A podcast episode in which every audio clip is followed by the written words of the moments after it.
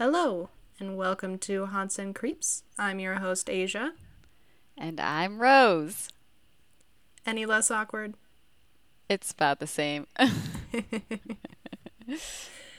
Well, we are having some technical difficulties today, so we'll see how it goes. Yeah, this is our second time recording. Anyways, let's start with drinks, Asia, because uh, our drinks this week are especially pathetic. And I think everyone should know exactly how much. Yeah.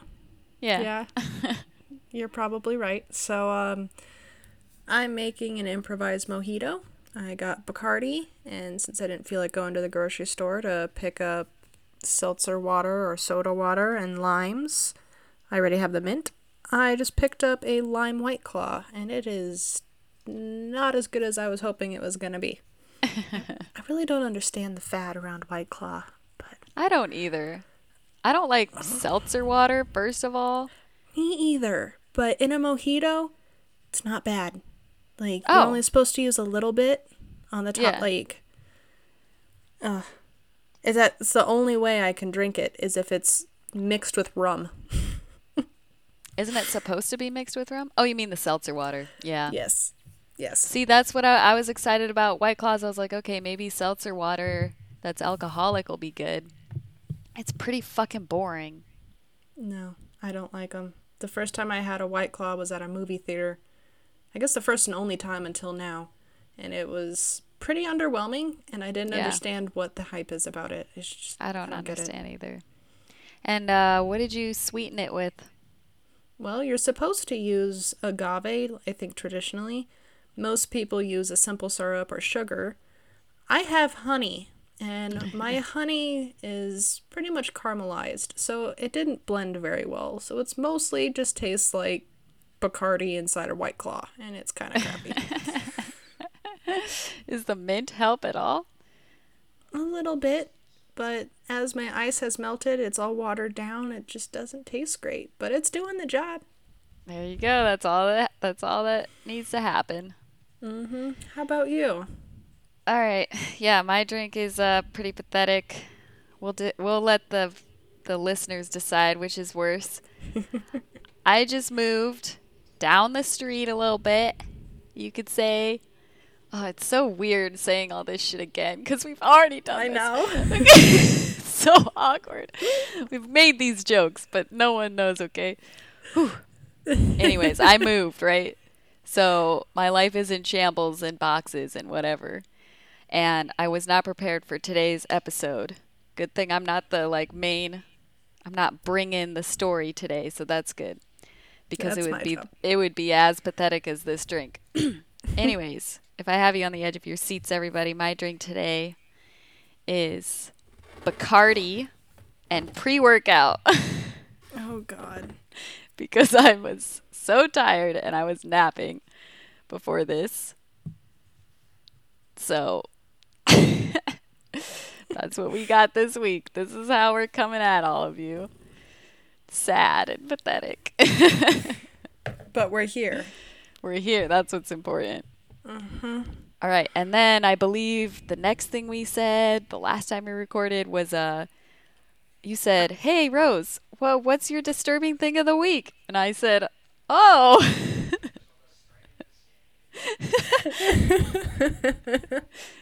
Yes, that is how it went. I No, I believe I said, I've seen so many disturbing things since starting this new job in the E R that I didn't even come with anything prepared. Because I could just pull one off the top of my head, Asia. You want to hear one? You want to sure. hear it again? I know you do, because you've heard yes. it already, and you want to cringe twice. Yep, thanks. All right, so in my new E R nurse gig, which is in a ghetto, I'm not kidding. It we is. get a lot of homeless people, yeah. We get a lot of homeless people, and homeless people tend to come in. One of the one of the chief complaints you see a lot with homeless people is that their feet have wounds on them because they t- can't take care of them. Especially if they're diabetic. So right. I have a patient come in with diabetic foot wounds that are just really fucking dirty, like black with dirt. And the doc comes in to look at him and he's like, wash these for me, like clean these up so I can actually look at them. And I'm like, okay, doctor. So I go and I get my little sponge with like the soap infused into it, and I get it in some water, and I start sponging down his feet. And as more and more water mixes with the, with the stuff on his feet, the smell releases into the air and down into the hallway, and all my coworkers are like, poor Rosemary. But I'm washing his feet, I'm washing his feet, washing all this like black shit off of him. And some of the black shit's coming off, some of it isn't because it's its actual skin. And it's actually not so bad. He doesn't have that many wounds, except I get to his big toe on one of his feet, and one of the nail beds starts coming up. Like if I had like pulled at it, it would have just come out. Ugh. So I'm like, hmm, uh, yummy. Uh.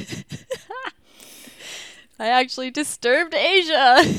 Now I've we know. Lost, I've lost my big toenail before, and it's just talking about it. I'm just like, eh. Oh yeah, so you know that it's like black. His toenail is black. It's dead, mm-hmm. necrotic. Yep. yep. So I tell the doctor, he's like, oh, how bad are they? And I'm like, oh, they're not that bad, except his one toe is pretty bad. So that's my disturbing thing of the week, Asia. Oh, God. Yeah, mine was not from not being able to take care of my feet. I dropped a metal trash can on it.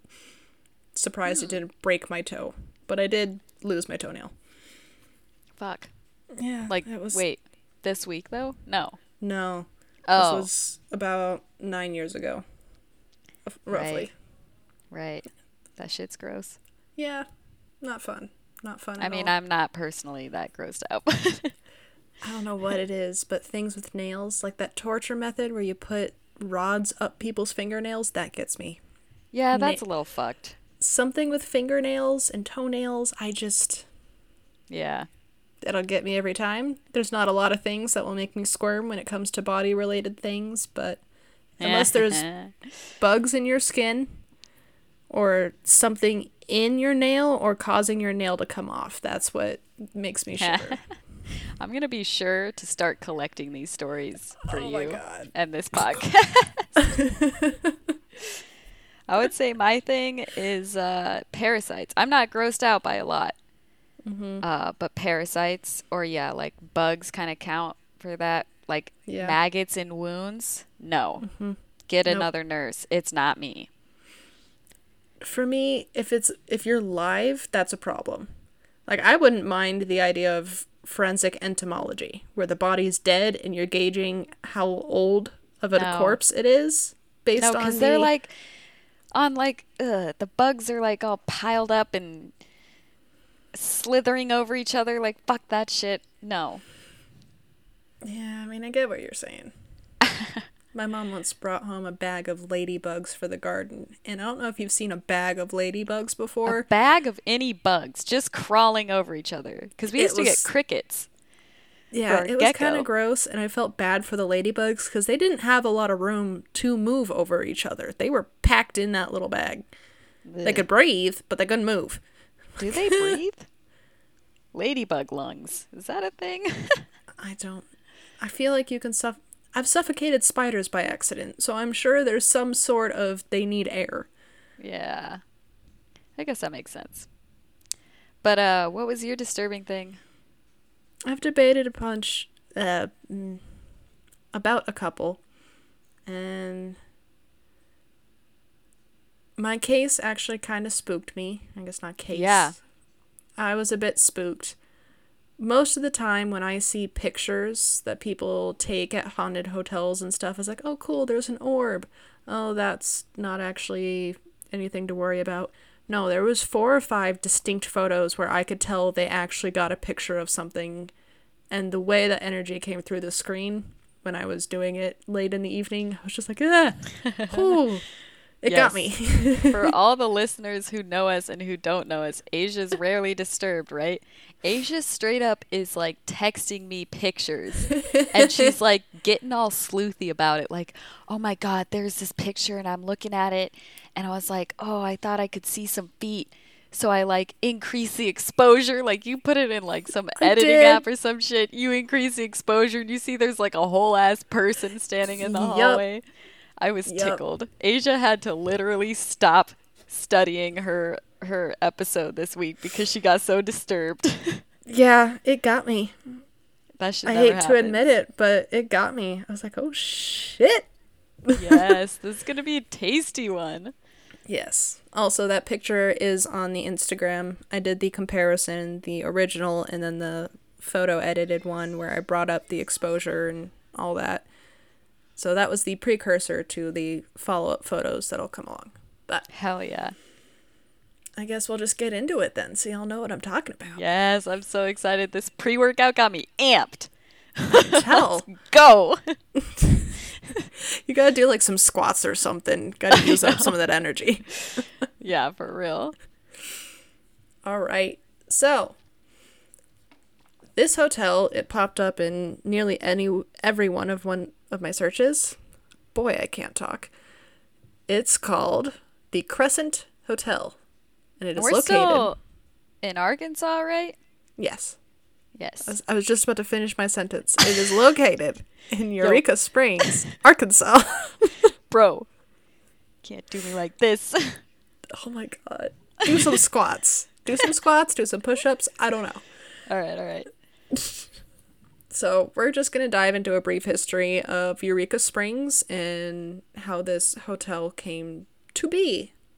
It's kind mm. of a fun story. So, Eureka Springs was founded on July fourth, eighteen seventy-nine, and got its name from the local Native Americans who referred to the area as the Healing Springs. It's... Okay, I just want to pause. Uh-huh. Um, if anyone hears Richard yelling in the background, I have spoken to him. Yeah, and I he heard told that. me he would be quiet, but he forgot, so I apologize. Also, July fourth. A... Yes. I say, why don't you take a quick break and go yell at him? Or send him a passive-aggressive text. Ooh, I'll, I think I'll do, I'll go for that one. Richard! You can tell him it's from me. I don't care. So, yeah, as I said, the Native Americans referred to this area as the Healing Springs. It was later discovered by some middle-aged white guy, and, of course, he lays claim to it. His name is Doctor Jackson. He found it in eighteen fifty-six, and when he found it, he decided to start bottling the water and selling it as Doctor Jackson's Eye Water to people eye from... Water. Yes.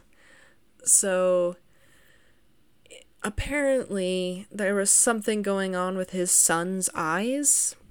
Don't really know much about it, but after visiting this spring and water got in this kid's eyes, his eyes magically got better. So yeah, okay. So yes, he started selling it, and uh, Doctor Jackson returned back to the area in eighteen seventy-nine and brought a friend of his. They were hunting, and he was also a judge. But that man had a crippling disease, and it was cured with the healing waters. And it just makes me wonder how much, like, you know, bathing helps, right? Yeah, I just want to say, don't fucking put spring water into your eyes. If anyone yes. needs to, like, hear that, just don't do that. That's how you get parasites, parasites. in your in your eyeballs. Okay. Yes. Yep. Along with drinking it. Just don't. Yeah, just, just don't. Just don't. It's it, just don't. It's not a good idea. Yeah. But all in all, there's around sixty-ish springs in the area, and the one that Doctor Jackson started bottling from was named the Basin Spring. Hmm. So, once word spread that this area had healing water, people started flooding the new town. Ta- new, well, it became a town. They started settling it. You know what they probably thought? They probably thought it was the Fountain of Youth. Probably. Yeah. Especially at the time, the late eighteen hundreds. Yes. This is like the late eighteen hundreds. This is where we've hit a lot of our history. Like, it just is always the late eighteen hundreds. And I feel like it's right before we peak as a civilization, you know? Like, this is right mm-hmm. before we f- start actually figuring shit out. So everything's yep. a little bit weird because we're right there. Mm-hmm. But we're not quite there. Yep. Exactly. Um, the town grew quickly, but it started off with just people popping up like shanties, so poorly built home shack things, just to lay claim to the area. And the well-off settlers picked the best land running right by the springs, and the people who were not so well-off were pushed up into the hills. The hill so, people. Right. This area, it's kind of like a basin. Like, no. You've got, I know, basin springs, it makes sense. So, the water running through the middle of town, it's the high-class area, and then everyone else has to come down half a mountain to basically go get water. Okay, yeah, that sounds, yeah. Uh-huh. So by eighteen eighty-one, over ten thousand individuals were living in that island, island, sorry, in this land. I'm speaking faster than I'm reading. It's making for an interesting episode. It's the Bacardi, bro. Totally is. Uh, where was I? Okay. Sorry. So now that so many people have become to move this area, investors started being intrigued by the possibilities that Eureka Springs had to offer. Engineering was apparently the biggest opportunity. In, I don't know why, but in eighteen eighty-two, Eureka Springs Improvement Company was established. Hmm. This specific company was a major foundation to the growth and expansion of the area and the town, and the two main points of significance that they played a part in were in civil engineering and the railroad. Right. Going well so far? I always thought of civil civil engineering as like, like if engineers, if you took a group of engineers, mm-hmm. civil engineers would be like the the like geeky losers of the engineering crowd. You know, because engineers are already geeky losers, but like if you put them all together and made a little social experiment, civil engineers would be like, they're the geeky losers. They're like, they're not, they're like the dumb geeks, you know? You are so offensive right now. The amount of people that are going to be like, all right, I'm done. Come on. She just called me a geeky loser. I'm civil out. Engineers, they're like, oh, I can build a road. What do you guys do? And the other one's like, you probably like the jocks are probably like the aerospace engineers that are like, bro, my my my spaceships literally shit on your roads. Oh my God, that is such a weird perspective. I love it, but so many people are gonna hate you for it. Yeah, well, they can at me. I don't even care. Oh my God. Oh, my cheeks hurt. Also, this new job I have, I got some thick ass skin. It's just gonna get thicker, so. All right, send your shit her way and let her laugh. For real. Well, the civil engineering becomes somewhat important. I'll get to it in a minute. Mm-hmm. But Eureka Springs, at this point in time, eighteen eighty-two, was booming and doing great. Well, within the first ten years, four fires had broken out. Oh, shit. And this Always is where this... the fires. Yes. And this is where civil engineering really mattered. They started oh. building the city with better infrastructure. You know, buildings not right next to each other. The Crescent Hotel was built with limestone. Streets. What's that got to do with anything? Is it like extra non-flammable or something, or? It's not wood. Oh. Right, like we learned in that uh, Seattle episode. Yep. If it's not wood, it don't burn. Yep. They also built streets and street lights, and eventually they had sewage, but yeah. It helped prevent further fires. All right, so, I guess the civil engineers are, uh, they're kind of important. Uh-huh. So the Eureka Springs Improvement Company was influential, influential in all this improvement, and it played a part in establishing a water company, which led to sewers being a thing. There you like go. I said. So all that infrastructure change happened within two years. Fuck, okay. Yes, and uh, many of those additions that they put in are still around and functioning as of today, over one hundred years later. Dope. Pretty cool. So, I feel bad for this area, because they just keep getting hit with things over and over. The next downfall for this little oasis was the development of modern medicine.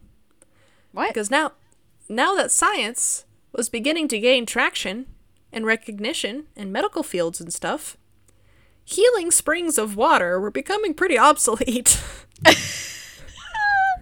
oh, oh, you mean their main tourist attraction is actually a farce? Wow. The whole reason everybody moved there? Yeah. Yep. Oh, that's sad, but I don't feel too bad for them. Yep. So because of that, Eureka Springs went from being a high-demand area for health and wealth to becoming just a tourist stop in the nineteen twenties. Dang, so with, it didn't take long. No, not at all. So following that, third wave of misfortune, the Great Depression took over the country, and that town got hit pretty hard with it. Yeah, because so, they don't have any, like, what are they, what are they doing? What are they, what are they contributing? Uh-huh. So when this happened, any building that was still being made with wood was taken down to repurpose the lumber. Yep. The only buildings left standing were the ones built of stone, brick, or limestone. And those All are the right. ones that are still around today. But every other building that had wood... wood structure, wood walls, wood roof, it was all taken down and repurposed as lumber. So, like, what type of area is this in? Is it not, like, a wooded area? Why are they chopping down houses for lumber and not trees? Let's pull up an image. Like, if they're that desperate for money during the Great Depression. It looks like there's quite a lot of greenery. Huh. Like, a lot. So yeah, I'm, I don't know. Not really sure the answer to that question. Yeah, interesting. Okay, so they're destroying their own town to survive. Yep, pretty much. All right. Now, moving on. The creation of our spooky location, the Crescent oh, yeah. Hotel. An Arkansas governor, I almost said that as Arkansas, reading oh, sucks. Jesus. An Arkansas governor, who is also a U S senator, named Clayton Powell, was in the railroading business. And this guy had a lot of hats. Railroading, what? governor, oh. and senator. Oh, like he wore a lot of hats. I thought he just owned hats the way you said that. I'm sure in eighteen eighty-four he did.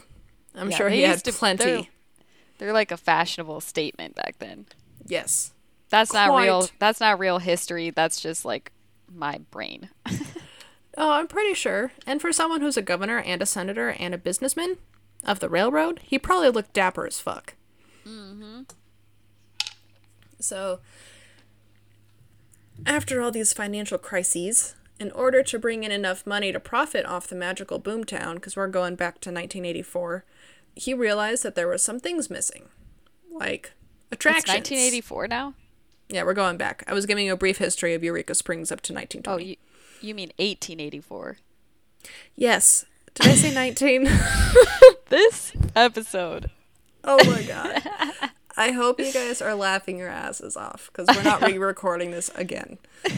Yeah, we're twenty-three minutes in. It's not happening. Nope. You get what you came for. So he partnered up. Um, Powell partnered up. Part of him. Bro, are you having a stroke? Yes. Oh my god. I'm gonna drink some rum. So partner, fuck, Powell partnered up with some...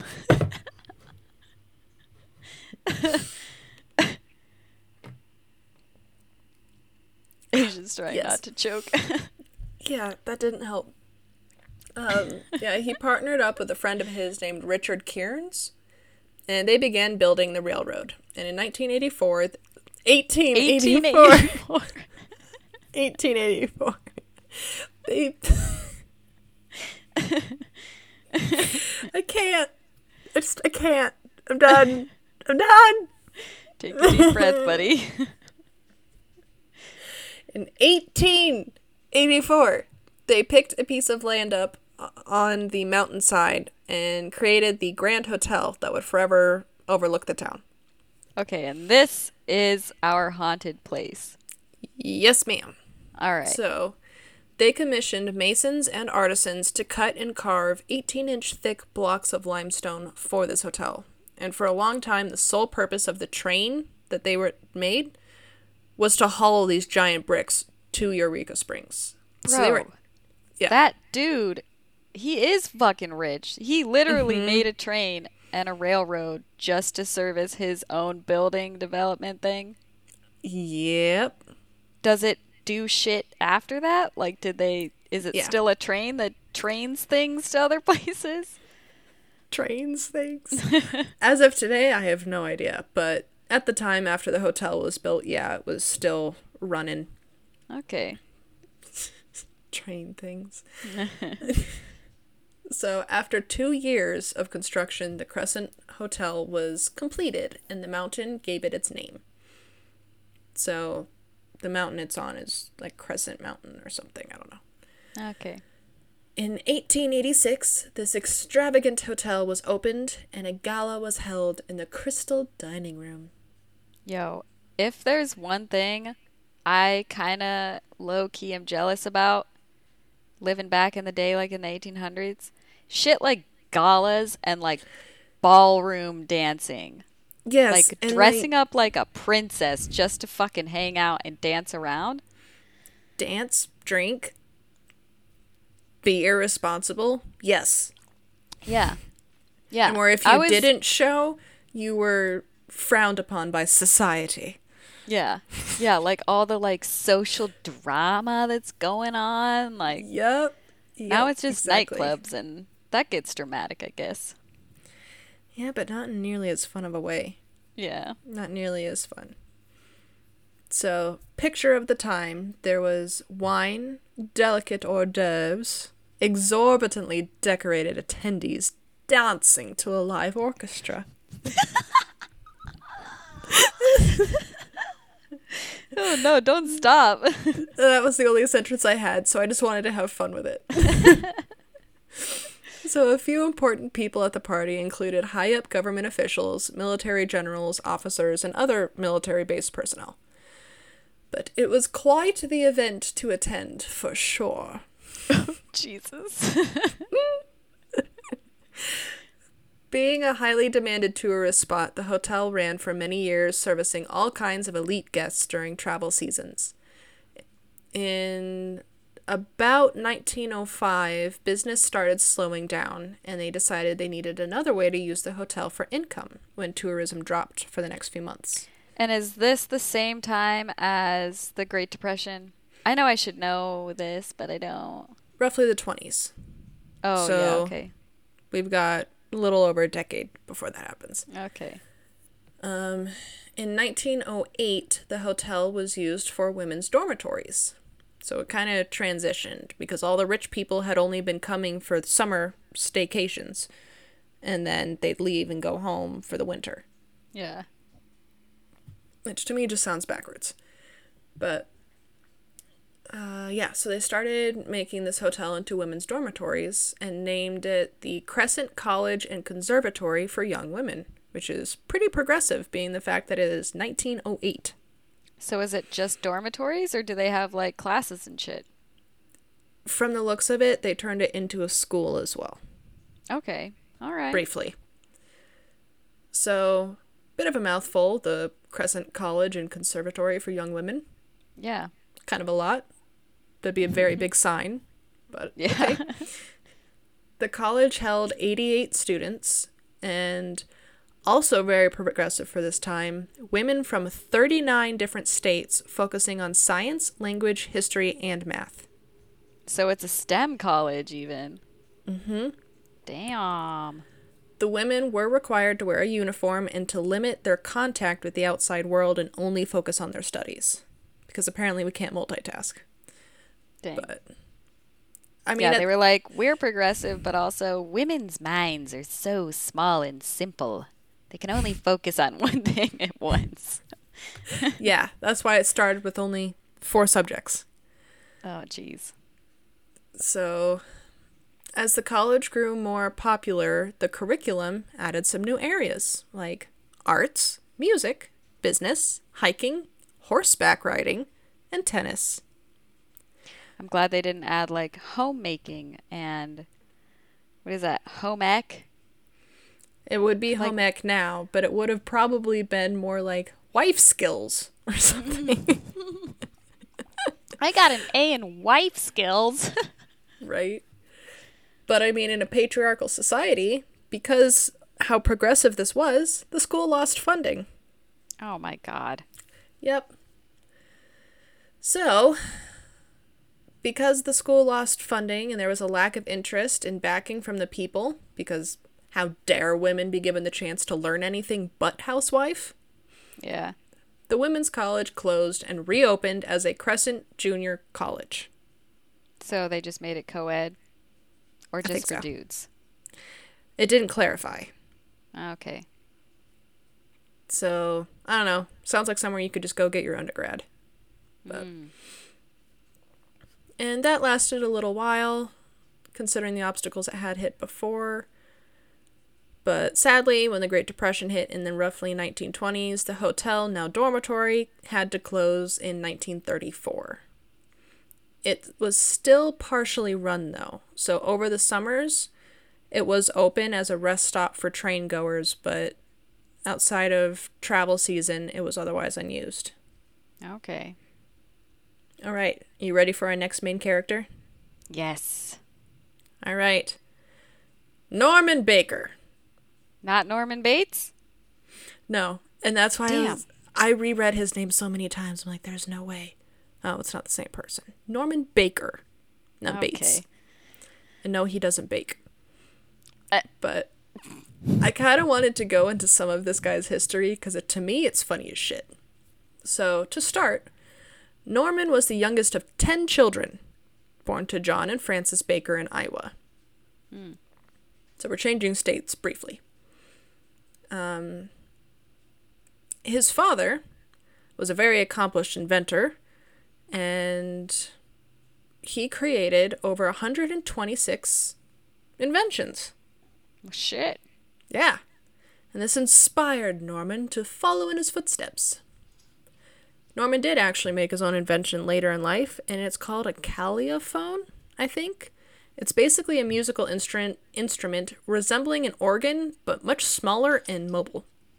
Oh, that sounds dope. Yeah. It worked really well in circuses and traveling troupes.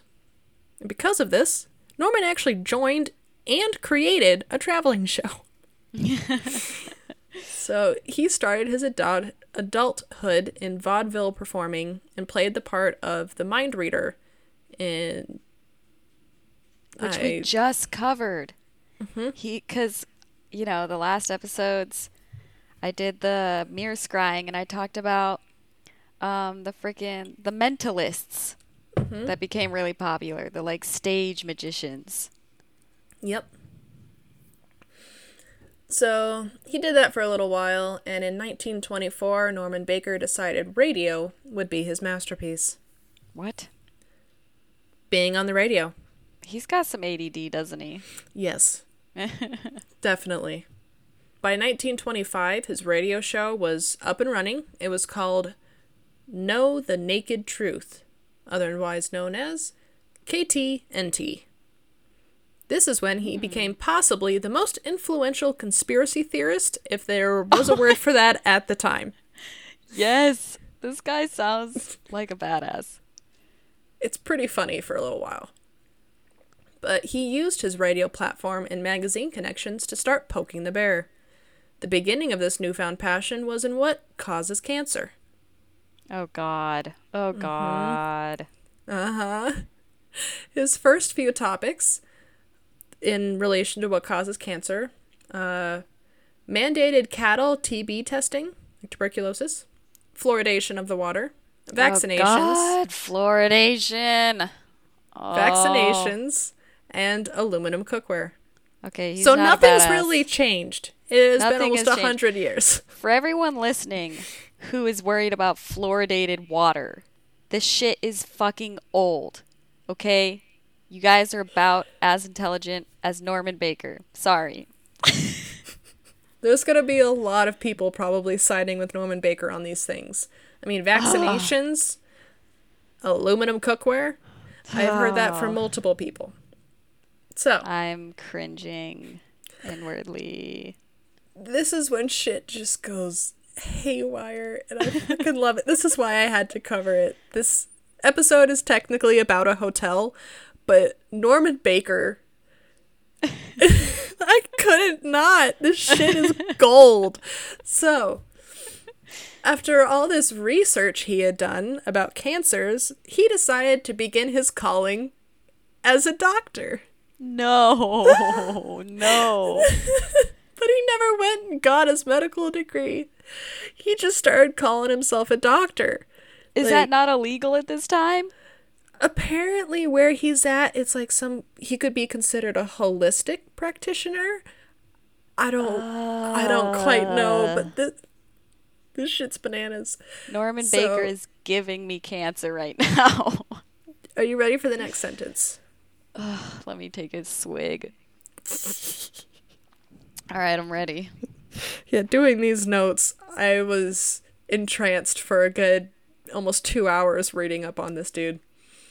Um, he found a cure for cancer. Was it the fucking waters? No. Okay, well, no. What is I'll, it? I'll tell you in just a second. Five years after starting his radio show, so roughly nineteen thirty, Baker founded the Baker Institute, a clinic for curing cancer. Uh... He would cure cancer by inje- by an injection of, quote, a mix of common substances including corn silk, watermelon seeds, clover, water, and carbolic acid. What the fuck? Uh-huh. I'm sorry. Hundreds. What do you do? What do you do with... Okay, I'm stuck on watermelon seeds and corn silk. Is he talking about that shit that comes off of a corn cob? That's what That's I'm corn thinking. silk? I think so. And watermelon so is he mashing seeds? This shit up? Like, because if you're injecting something, like, okay, if you're injecting something, it cannot be that viscous. That sounds viscous as fuck. Like, you're going to, first of all, you're going to damage some veins, some skin. If you try to inject it like sub-Q, that's going to give someone a necrotic limb just by its viscosity, okay? Mm-hmm.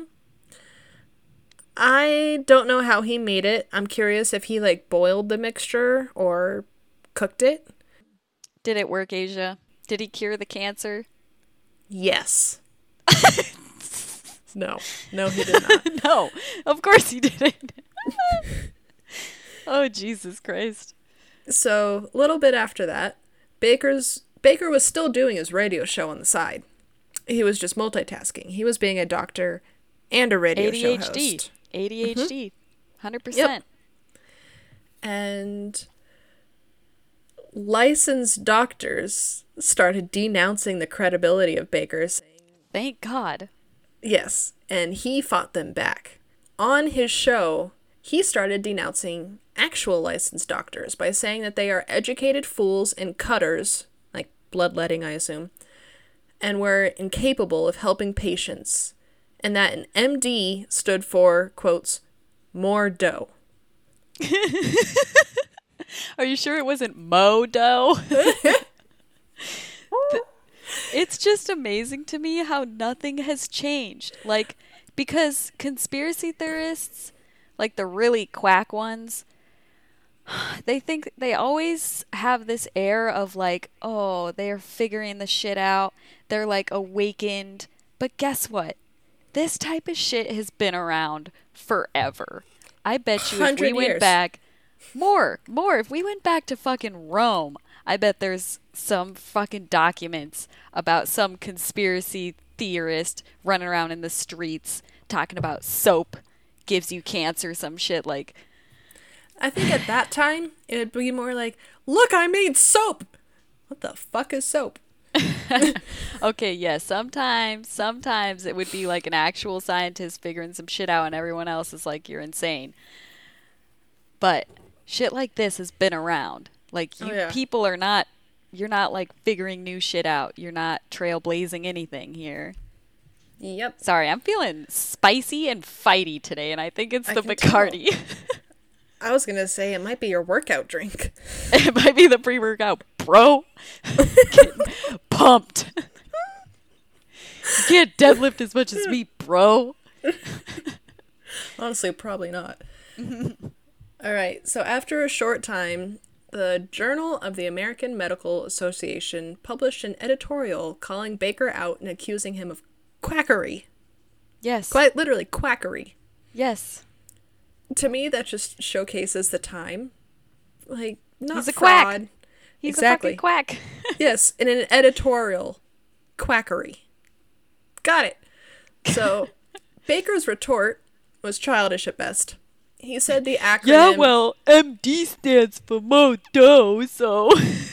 Literally, the acronym of A M A was for Amateur Meat Cutters Association. What the fuck? Yep. God.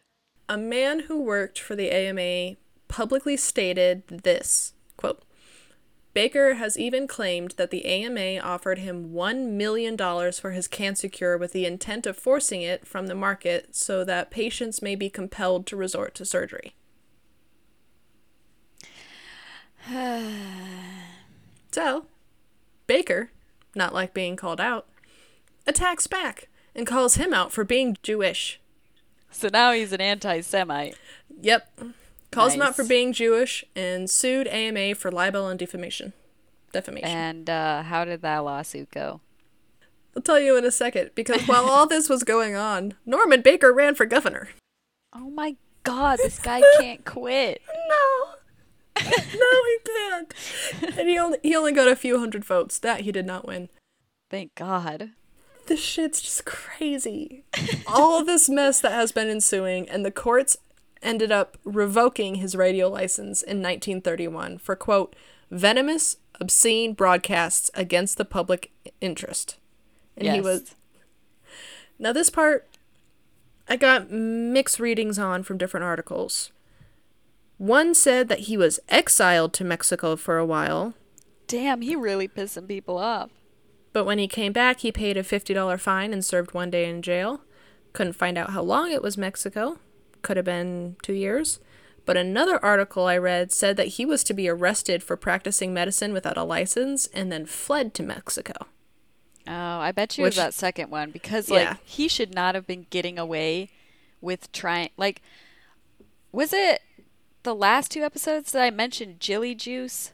Did I talk about Jilly Juice on this podcast? It sounds familiar.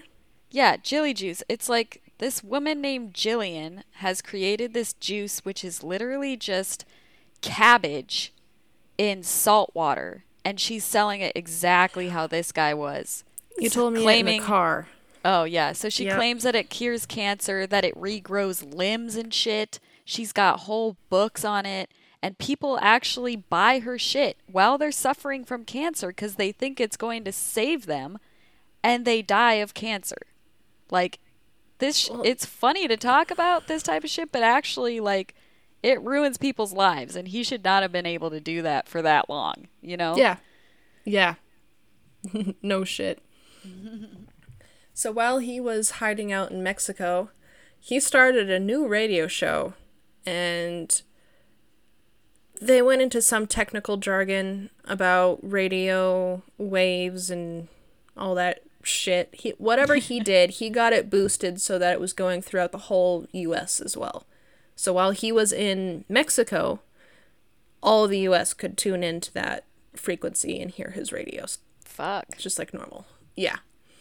Pretty intense for the time. Yeah. So Baker's new radio station was very similar to his last one, but more free-formed than before because he wasn't being regulated because he's in fucking Mexico. His main objective was to promote his famous cancer cure, and he did this at a hospital in Nuevo Laredo, near Rio Grande. Uh. So this again drew the attention of the A M A and local doc- doctors in Mexico. But the radio show itself was, quote, an eclectic mix of decidedly low-brow entertainment, while most of this was music and the hillbilly style.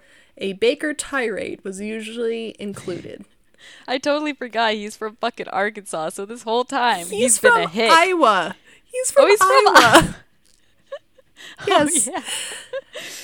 Oh. Baker's main targets for his rants were numerous, and it included anti-Semitic and anti-Catholic rants. He was also said to broadcast live while having sex with his mistresses. What? Okay, he's just really actually insane. I know. He was a little just... eclectic before, but he's actually insane. Yes, and I could have gone on for hours on this guy, but we're going to bring it back to our story and oh my his God. connection to Crescent Hotel. So in nineteen thirty-seven, he made his way back from Mexico at some point to Eureka Springs and realized the town was in need of saving. Oh my Jesus. This town had previously been an oasis for the rich, wealthy, and high society tourists. But with the Great Depression, nearly everyone of that status left, and the area was in pretty poor health. And they're so, like, he shows up, and they're like, no, we don't need you. Please leave. Oh, they should have. So Ugh. Baker turned to the Crescent Hotel.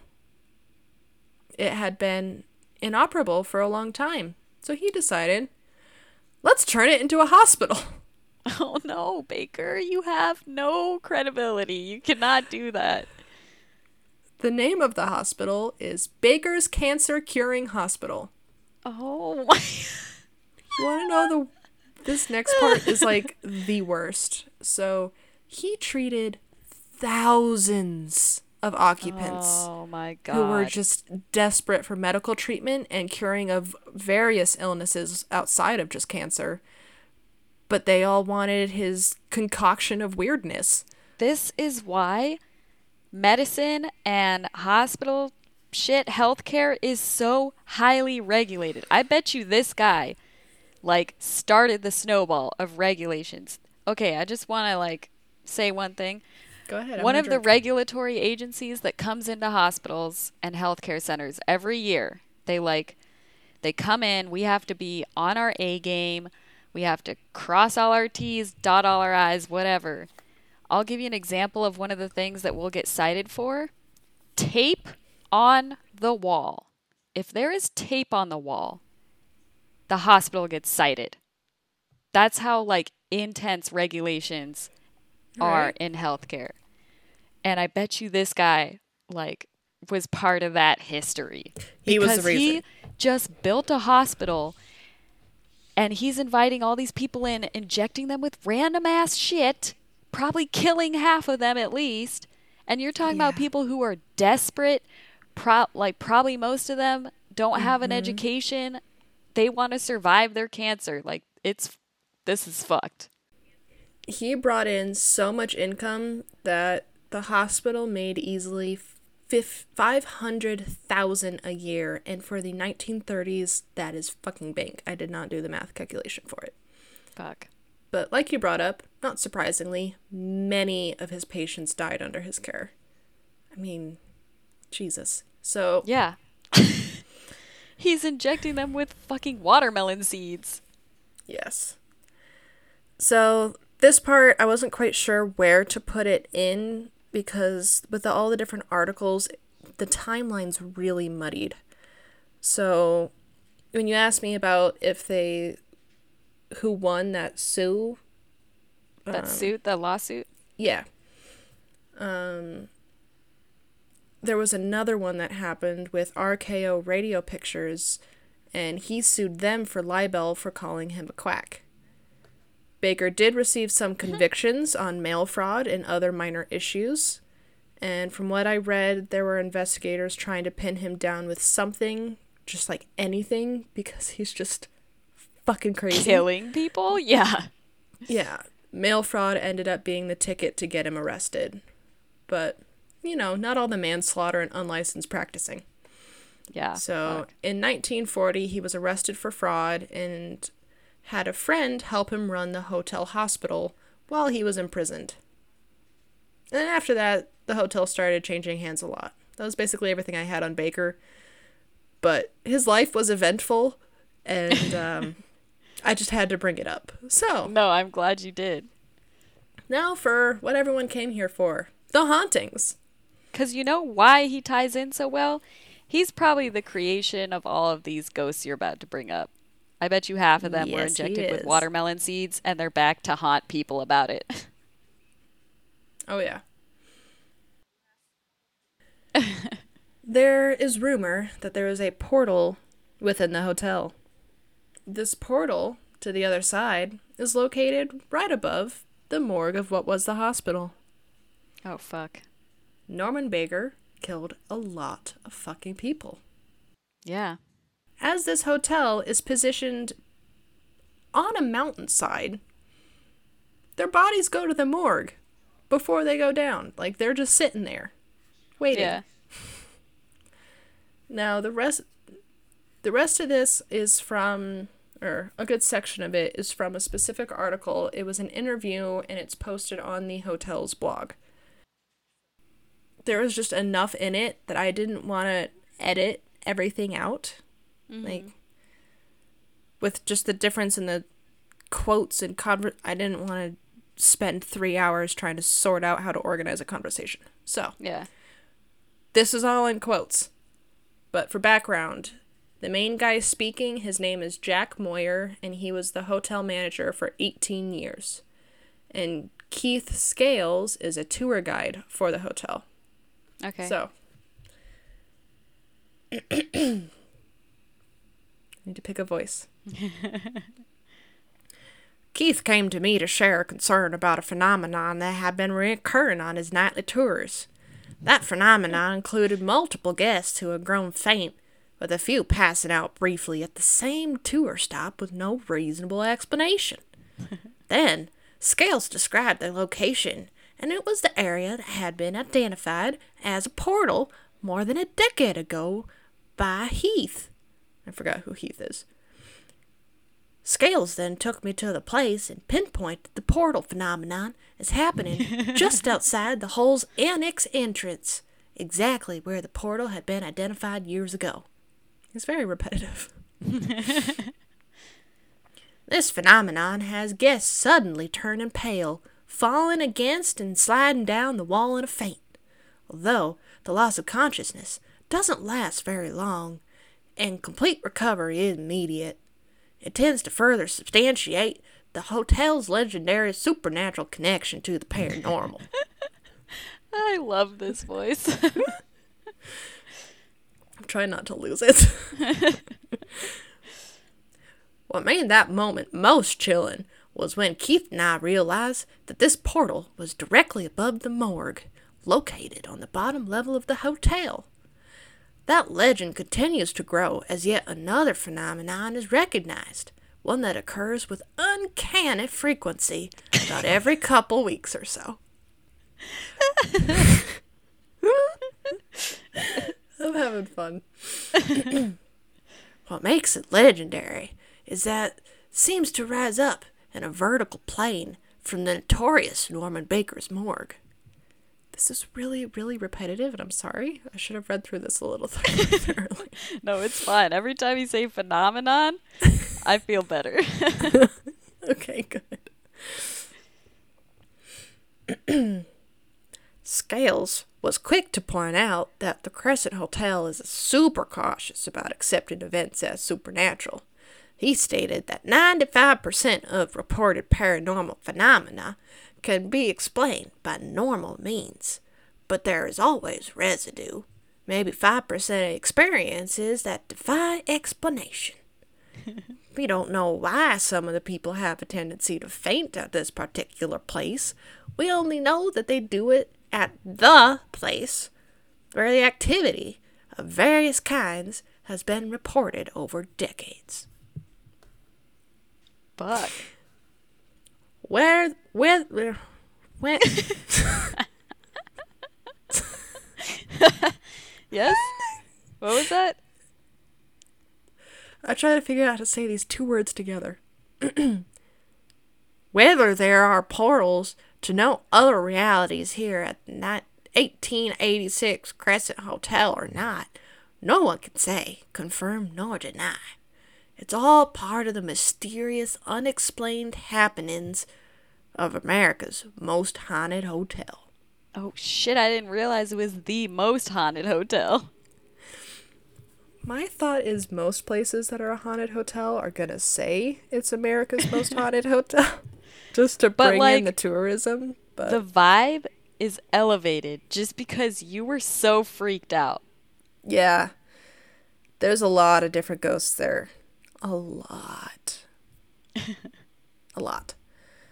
Um, the Crescent Hotel does offer ghost tours, and I wanted to look up some more, um, like, customer reviews of things people had seen, but I didn't have the time, so mm. I apologize. I kind of wish I did.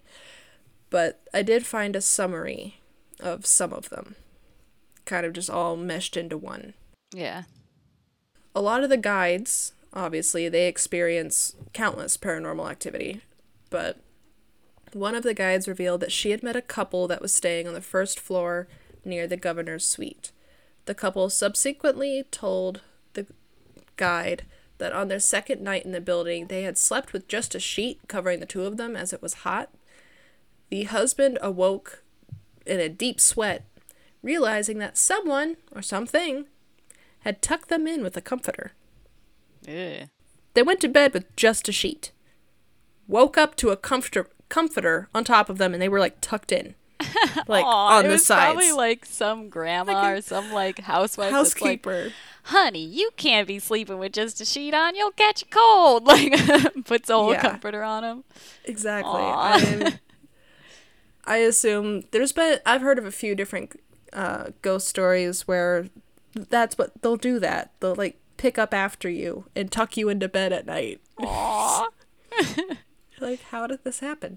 But apparently, that same night they had been tucked in three more occasions. That same night. So like wow. They wake up, they're in a comforter, they take it off, they go back to bed, wake up, and the comforter is back on, and they're tucked in again. And it happened three times that night. Yeah. Like, no. Yeah, at least it's nice. It's gonna snow. Just wear the blanket. There was another couple that were staying in room two twenty-one. They left the elevator for the second floor and encountered a man wearing an all-black Victorian-style outfit. With a smile, he asked the guests as to whether or not they required help finding their guest room. Believing the person to be an employee, they agreed. That man in the Victorian clothing led them to their room, two twenty-one, unlocked the door, and pushed it open. As the couple entered, the man stayed outside the door smiling, tilted his head from side to side. Ew, ew, ew, ew, ew. Oh, I what? just got some goosebumps on my shoulders. One of the two realized that they had not tipped the man, and when they spun around to give him the cash, he had just disappeared. Just boom. Ew. Why are you trying to tip someone that's smiling and, like, moving their head like that? Also, later in the day, they left their room and tried to come back and re-enter it, but the door wouldn't budge. Like, at all. Ugh. So, to finish that specific encounter... The couple went down to the front desk where they asked what was wrong with their key, and the staff member was like, oh, I'm sorry, somehow you got the key for room three twenty-one. The two described a man who had originally let them in to two twenty-one, and the staff member was just like, uh, we don't have a staff person that looks like that. Uh... At least not alive and anymore. We might have about one hundred years ago. Yeah. So, yeah. But there are sightings of patients, nurses, and a cat who was buried in the back. I found... I just... I was looking at reviews to see if I could find one. I did see one that said, like, oh, the cat that they have running around was kind of cranky and bit my daughter. Ghost cat! I wonder if it's a real cat! Ghost cat! Ew. So, I found an article on the hotel's website with its claim to fame. An illusion- illusionist and a medium duo came to visit the hotel, Sean Paul and Juliana Fay. They decided to hold a seance in the building and see who they could meet, and this se- seance started with a bunch of medical jars left at the hotel while it was still a hospital. These jars contained bits of flesh, and they were too decomposed to identify what part of the body it was from, like if it was an organ or a hand or just skin. They yeah. just knew it belonged to a person, but they found it and they used them as ways to connect to things there. And that's all I could find, because um, they do this for pay, and it's as a way to kind of promote the hotel. They do the shows around Halloween, and I couldn't find like yeah. if they're realistic or not. It was just kind of like, on these hey. reviews, they're talking about some of the guides will actually pull out E M F meters. Yeah, I want to do that. I think that's so. They're really selling it. They're really selling the ghost activity stuff. Yeah, they are. But tell us about the pictures, Asia. Were these just pictures uh, that you found from like reviews that people had posted themselves?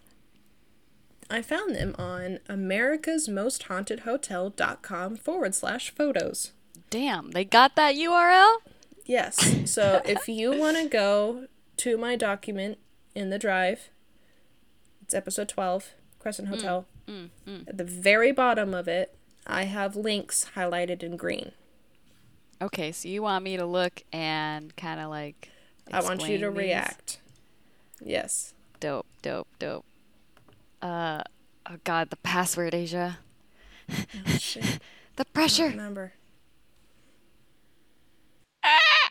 Do, do, do, do, do, no, stop. I hate being timed like this. Okay, episode twelve.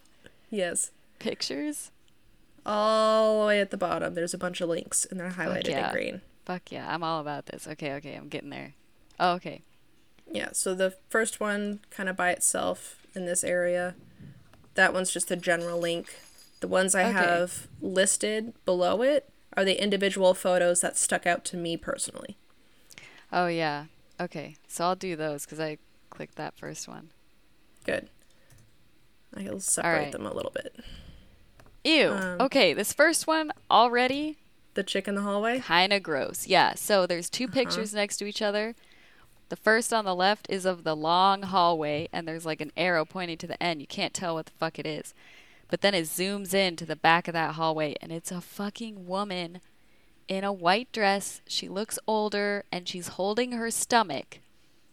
Or she's holding something. It kind of looks or like she's, she's holding, holding something, something in her hand. My thought would be a nurse. Yeah, she could be a nurse. Ugh. Mm-hmm. Okay, gross. And whoever took the photo said there was no one in the hallway at all. Oh, this one's creepy too. All right, this next one is a picture of a dude drinking a beer. Like, it's the pictures of him, but in the background, there's like a window behind him, and there is a full-on yeah. silhouette just yeah. standing there. That one I can't look at too long. It it gives me feels. That's for I'm sure. I'm feeling some. Feels some vibes out of that yeah. one. Yeah. Yep. All right. This one just looks like a cat. Picture of a cat. I don't get it. That would be the dead cat who's buried oh, in okay. the back. So it's just a it looks like the average tabby cat. Most of you have seen an orange yeah, tabby cat. Yeah, he has a before. little. He's got a picture painted of him. That's adorable. Yeah. It must have been a lovely cat. Yeah. So that one was just included to have a visual for him, versus being okay. Haunted. This next one's like a locker. But okay, the this hand. one. This Do one, you though, see it? I'm gonna call. Okay, I'm learning about photography from Richard a little bit. Mm-hmm. This looks like someone um, set the shutter speed to be really long, and yeah. someone waved a hand in front of it, so it captured their hand. But it looks like it looks like a disembodied hand. Yes, it looks like a straight and up can, hand, and that's why can, I didn't. In- Go ahead. You can kind of tell that it's a shutter thing because it's so overexposed because the shutter speed was so long, like maybe mm-hmm. a couple seconds, that it captured too much light, so it's overexposed. So I'm not I'm I'm not saying that one is Got debunked. It. there was there was a lot of shaky photos like that. Yeah. But that was the one where I'm like, is that really a hand? Hmm. Yeah, it is creepy though. This next one is a picture of people in a hallway with a mirror behind them, always ominous, and there's like a... There's a person in the mirror on the left side who is not actually yeah, there. Just like peeking out. Mm-hmm. Like it looks like she's peeking out of a room or something. Yep.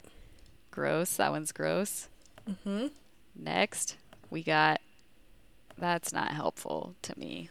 What the fuck is that? It's the cat. Oh, photo taken during ghost it's tour. It's the same Cat's mirror. Face in lower left corner of mirror. Oh, he's just peeking out with his little yep. ears. It looks like when a cat just pops their head like above a windowsill or something. It's just, here's a cat.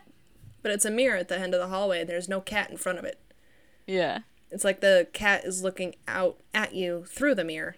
But there's nothing looking into yeah, the mirror. Yeah, like he's in the mirror world. Mm-hmm. Um, your mic cut out when you're talking about the portal. Did you say that it's a mirror portal? No, but that mirror has a lot of activity. So I wouldn't be surprised if that portal, if there's a part of the portal that the mirror is connected to or it's its own. The portal itself is above the morgue. Ugh. That's all I know. Next right, one is a window. Next one, yeah, it's a creepy ass window. First of all, it's like black. And it it's says probably... emergency exit, but I don't think I'd use that as an emergency exit. No. Especially because the ghost in it looks like it's holding its hands up like this. Yeah, like, and it's like vertically. Black, shadowy ghost. But with like, like a white inky. Face. Like, yeah. It almost looks like a cartoon tuxedo drawing. So the arms, legs, body of it, it's all black, but... It's got a white face, and there's, like, a white patch that goes down midway on the stomach. It's okay, interesting. But this next one, this next one is the one that you mm-hmm. did your sleuthing on. Okay, fuck yes. this one. Yeah, in the regular picture, I can't see shit. Like, yeah. maybe there's something back in that doorway, but it I could s- just be the corner of the room. I stared at it for so long, and once my eyes adjusted, I'm like, I see what looks kind of like feet and legs. Yeah. So that's when I took the image, and I saved it, and I uploaded it to a different media, and I just started fucking with the exposure, color, because it's a blue photo. Yeah. So I started fucking with it, and I was like, holy shit, there is an entire-ass person right there. What the and fuck? It's... And that's the one that got me. Yeah, and it says in the... caption that that's a body cooler, that the room we're looking into is the body cooler. Mm-hmm. Ew. Yeah. Yep. Damn. So, all those photos will be on the blog. Blog. Instagram, sorry. Yeah. But, uh, that's, that's the Crescent Hotel, and I want to visit it. Fuck yeah, that was a good one. There's some spicy history going on in there. Definitely Norman. One I think would be worth visiting because it's the hotel itself has served so many purposes. What did it first open as again? It was originally a hotel, but it was for like the social elite. And then it descended into being a college for women and then just a junior college for everyone. And then it wasn't used. And then it became a hospital. And now it's a hotel again. Fuck. Yeah.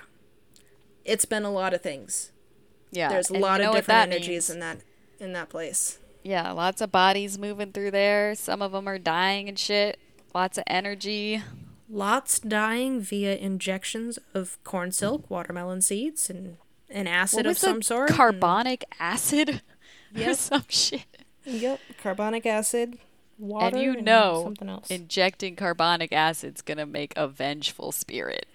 Injecting anything into your body that is not medically re- regulated is gonna fuck you up no matter what. Yeah.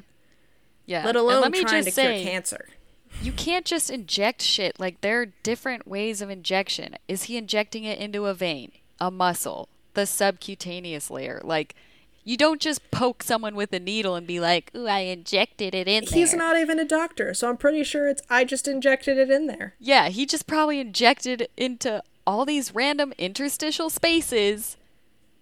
Oh, mm-hmm. Which just goes to show, like, that's very, like, what I just talked about with injections, that's like the, that's like scraping the tip of the iceberg of how much knowledge you need to have for this type of shit. Like, so, excellent on episode. Thank you. On that, as a tangent, um, just injecting shit randomly into your body. I had heard about this a while ago, and I just found the article on health dot com. Yeah. There was a man in Ireland who had some chronic back pain and decided that he was going to fix it by injecting his own semen into his arm. Why? Why? Why? What is the logic? Don't know. Guy's thirty-three years old. Injects his own semen into a vein in his arm once a month for a year and a half. Roughly eighteen doses total. I don't know where he got the idea that this would cure his back pain. And it worked. Is that what you were about to say? No. Um, what happened to his arm? There's a picture of it. I'll send you the link here. It is swollen and red. And looks like it's going to be very problematic. There you go. There's the link to it. See, my Let's first see. thought is like, people don't know shit about stem cells, but they know that you can get stem cells from a fetus, right? So probably in his fucked up brain, he's like, fetus equals semen equals stem cells. Probably. That's the only logic I could try to figure out. And yeah, his looking at this picture, his arm's infected. Do you see how they oh, like yeah. drew lines around it? That's the nurses yep. drawing, like, basically when someone has an infection like that, you mark its borders to see mm-hmm. if it's getting worse, if it's spreading, or if it's going down. Down. Because yep. the redness will recede. Yeah. So good job, buddy. Yeah. The reason he went in is because his most recent injection, he accidentally gave himself three doses instead of just one.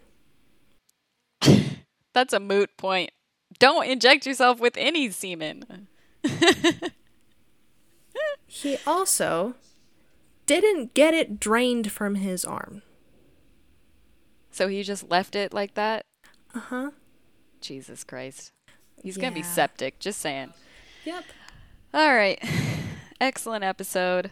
We were a little all over the place, but in good ways. We made it. We made it through. Didn't have to wait to record because I was in a mood. We're good.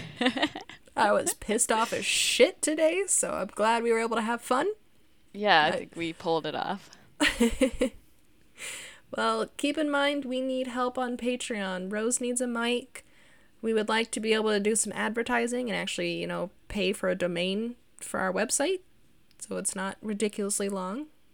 Any support would be useful. We're also on Instagram and Twitter and Facebook. And, and I forgot everything else. Yeah, some other stuff. Spotify. Yes, yeah, Spotify, TuneIn, and Stitcher. I think there's yeah. another one that I can't remember. But yes, we are on those three. I assume you know as if you're listening to this. um, still fucking with Apple. You know what We're we need to do? Yet.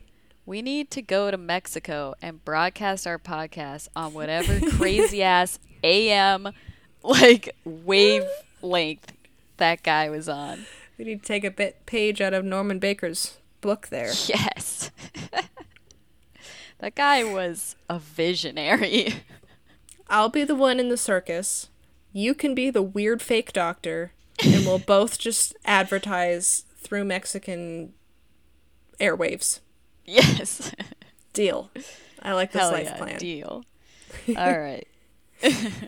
Well, thanks for listening, creeps. Hope you have a wonderful week. Fingers crossed we have an episode coming out soon. Yep. It should still be Arkansas. There's got to be some more spicy stuff around Arkansas, right? There's plenty. Hell yeah. All right. All right. Goodbye, everybody. Until next Bye. time.